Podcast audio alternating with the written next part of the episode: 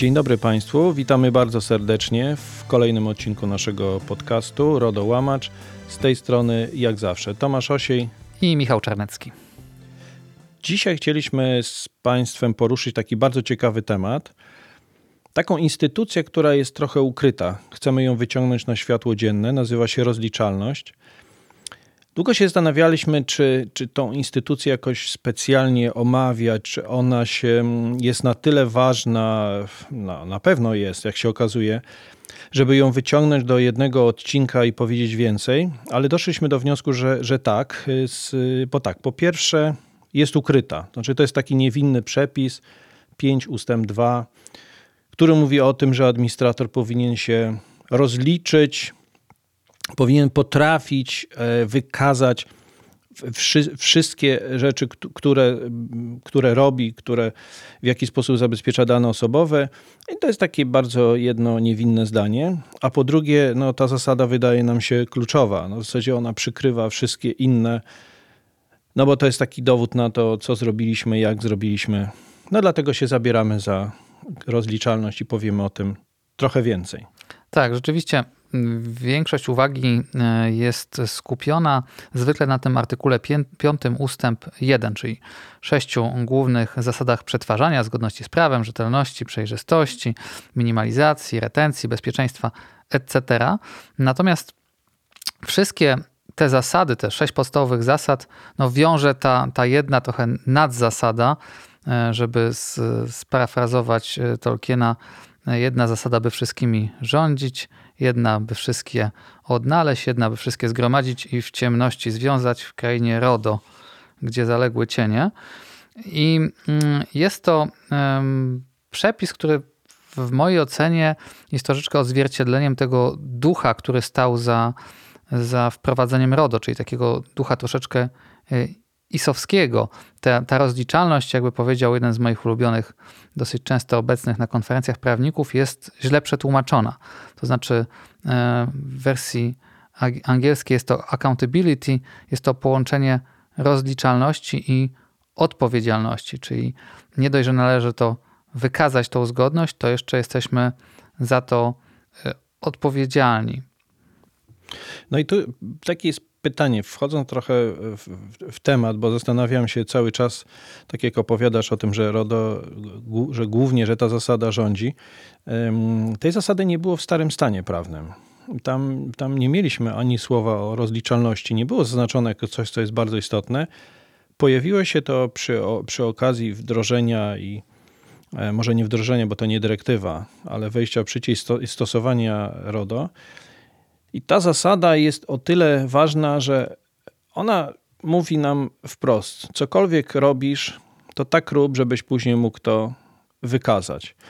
I teraz, jeżeli w starym stanie prawnym jej nie było, to stykamy się z tym bardzo często, że mamy jakiś dokument, e, coś jest, w razie czego możemy pokazać, ale ta zasada jest o tyle inteligentna, że ona mówi, możesz mieć jakiś dokument, nie musisz. Pytanie, czy żadnego dokumentu nie musisz mieć, to, to, to jest ko kolejna kwestia. I mówi o tym, e, zrób tak, żeby było dobrze. To jest istota RODO. Tak, i tutaj pytanie jest, jak, jak sprzedać i jak to wytłumaczyć wewnątrz organizacji. E, chyba takim e, najprostszym przykładem jest wskazanie, że, że cokolwiek robimy, rzeczywiście potrzebujemy ten, ten ślad audytowy, o którym wspomniałeś. I, I te procedury polityki, no to jest najprostsze narzędzie służące wykazaniu rozliczalności. Często się pojawia pytanie, jakie procedury, jakie polityki, e, bo jak pamiętamy, same RODO tych polityk i procedur wiele nie wymienia. Tak, jeżeli chodzi o polityki i to mamy, czy procedury, to mamy raptem dwa e, rejestry, mm, ewentualnie też e, jeszcze rejestr incydentów, czy później naruszeń ochrony danych. Natomiast już e, w doktrynie, w stanowiskach urzędu, no na stronie Urzędu Ochrony Danych Osobowych również, e, widać całą listę tych, e, tych dokumentów, które organizacja powinna przygotować. No i tutaj też pojawia się pytanie, czy, czy to wystarczy? Czy wystarczy mieć tą biblioteczkę procedur? To, to w ogóle, jeśli chodzi o procedurę, to jest temat bardzo ciekawy, który na pewno poruszymy w jakimś kolejnym podcaście ale mm, taki spis treści to, to jest y, to, co jest wymagane, taka sztywna lista. Nie ma takiej sztywnej listy, nie ma procedur, które są wymagane w 100% i takich, które musimy mieć, możemy mieć, nie musimy mieć. Tego nie ma i ja bym, ja bym jeszcze może inaczej do tego tematu trochę podszedł, bo mówiliśmy też o pytaniach urzędu 27, które się pojawiły, kierowanych do administratorów danych, do inspektorów, trudno powiedzieć do kogo, bo w zasadzie do, do jednych i drugich. I tam w wielu miejscach pojawia się e, prośba, łamane na żądanie, o pokazanie dowodu na to, że w pewien sposób reagowaliśmy na jakieś sytuacje czy coś przeanalizowaliśmy, czy ustanowiliśmy, czy jest tak, że jesteśmy w stanie wykazać się, już nie mówię o analizie ryzyka, ale wszędzie tam pojawia się, e, pojawia się takie bardzo proste rozwiązanie mówiące: Nie musisz, ale my cię zapytamy, czy to wprowadziłeś. W związku z czym e, ta rozliczalność jest dla nas podstawowa, bo co prawda nie ma listy, ale my musimy to zrobić. I, jeszcze jedna rzecz mi tutaj przyszła do głowy, tak patrząc na ten temat i jak rozmawiamy i przygotowywaliśmy się, że, że RODO to, są tak, to jest taki system ramowy. RODO nadaje pewne ramy i mówi, jeszcze raz powiem to samo, zrób tak, żeby było dobrze. Więc my jako administratorzy, inspektorzy, ludzie, którzy się tym zajmują, podejmujemy pewne, pewne działania, a nad nami jest organ nadzoru, który mówi w porządku, to teraz proszę pokazać.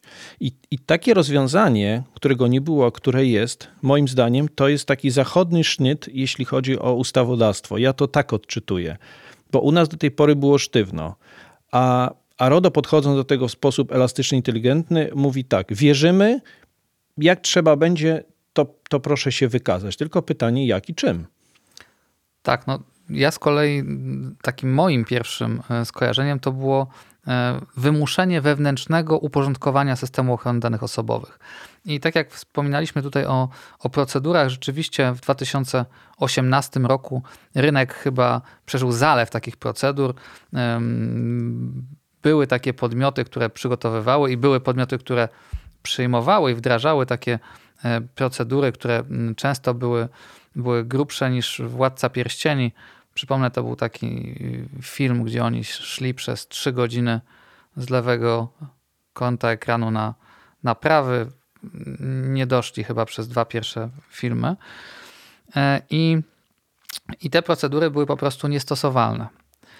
I to jest ciekawe dla te, z tego względu, że ten wątek pojawia się też w kontrolach e, prowadzonych przez prezesa Urzędu Ochrony Danych Osobowych. Czyli prezes pyta, czy stosowaliście ten mechanizm? No podmiot mówi, stosowaliśmy. Fantastycznie, prosimy o procedurę. Przedkładana jest procedura. Urząd pyta, OK, czy zgodnie z tą procedurą przeprowadzaliście takie a takie działanie? Prosimy o przedstawienie dowodów, że rzeczywiście miało to miejsce. No sami e, mieliśmy do czynienia z takimi procedurami, gdzie było wyraźnie wskazane, że na przykład kierownicy komórek organizacyjnych raz na dwa miesiące spotykają się, ustalają, rejestrują. No i oczywiście oprócz jakiegoś tam pikniku firmowego raz w roku nigdy do takiego spotkania e, nie dochodziło.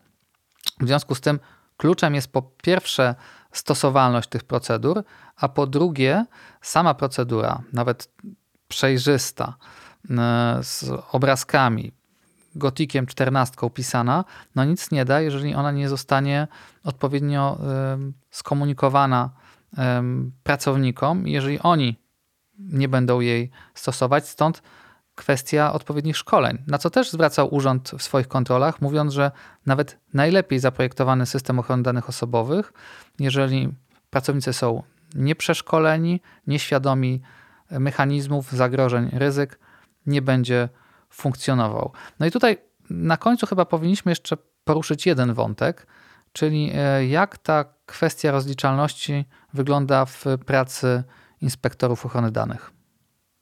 No bardzo różnie wygląda.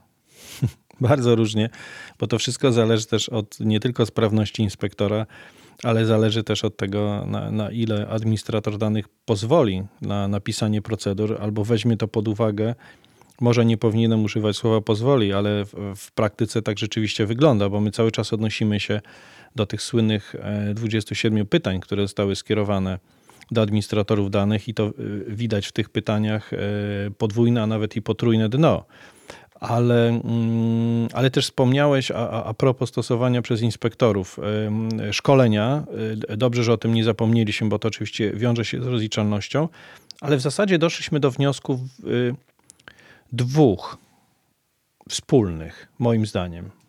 Po pierwsze, że, że RODO to jest jednak system, jak to ja nazywam, i to jest moje autorskie, proszę tantiemy płacić, to jest system klocków połączonych.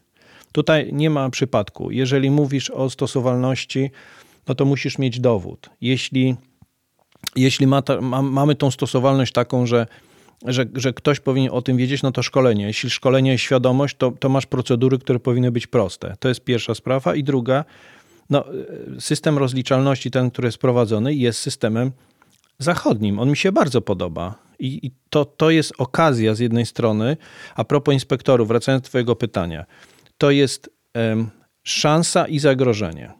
Szansa na to, że jest to ciekawe, czyli nie ma takich sztywnych ram, że ktoś mówi: Mam instrukcję zarządzania, jak wprowadzę zmiany haseł co 30 dni, to jest całe e, bezpieczeństwo i wtedy wszystko jest ok, czyli czytajnik tego nie robi.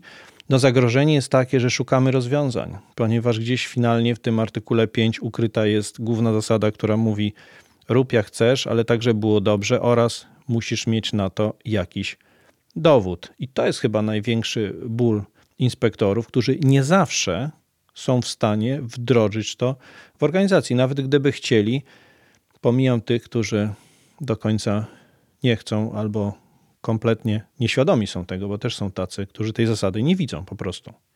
Tak, tutaj też pojawia się ta kwestia, mm, jeżeli chodzi o inspektorów, że po pierwsze no, powstał też szereg narzędzi, E, różnych aplikacji, programów, które mają wspierać inspektorów w zapewnieniu e, tej rozliczalności, jeżeli chodzi o prowadzenie rejestrów, wersjonowanie polityk, obowiązków informacyjnych. Natomiast dosyć istotne jest e, też również w kontekście tych pytań urzędu kwestia, mm, co się dzieje, gdy występuje rozdźwięk na linii inspektor-administrator. I tego, że w takim przypadku to również powinno pozostawiać jakiś ślad, E, i również e, jeżeli administrator podejmuje finalną decyzję wbrew e, opinii, wbrew rekomendacji inspektora, to taki fakt powinien zostać odnotowany i odpowiednia argumentacja powinna zostać zachowana. Czyli powinniśmy po sobie pozostawić jakiś ślad. Kwit. I to, jest, i to jest taka klambra, która to spina że jednak ta praca inspektorów, e, bo my patrzymy na to z punktu widzenia inspektora albo prawników, czy osób, które się tym zajmują, pozostanie po nas jakiś ślad i RODO nie pozwoli na to, żeby to zaginęło. Artykuł 5 ustęp 2 jednak króluje. Myślę, że, że tym optymistycznym akcentem e, Państwu podziękujemy. Ja na koniec chciałbym tylko przypomnieć, że, że jesteśmy do, do znalezienia na, na Spotify'u, na YouTubie, u nas oczywiście też na stronie, na portalu gdpr.pl i w paru innych miejscach i platformach streamingowych. Proszę nas e, szukać, dzielić się nami z innymi, polecać. E, będziemy bardzo za to wdzięczni. Do, e, da nam to też taką, taką siłę do następnych odcinków i jeżeli są jakieś też ciekawe tematy, to proszę do nas pisać. Bardzo chętnie je podejmiemy. Jeszcze raz dziękujemy i życzymy jak zwykle spokojnego przetwarzania. Dziękujemy bardzo. Do usłyszenia.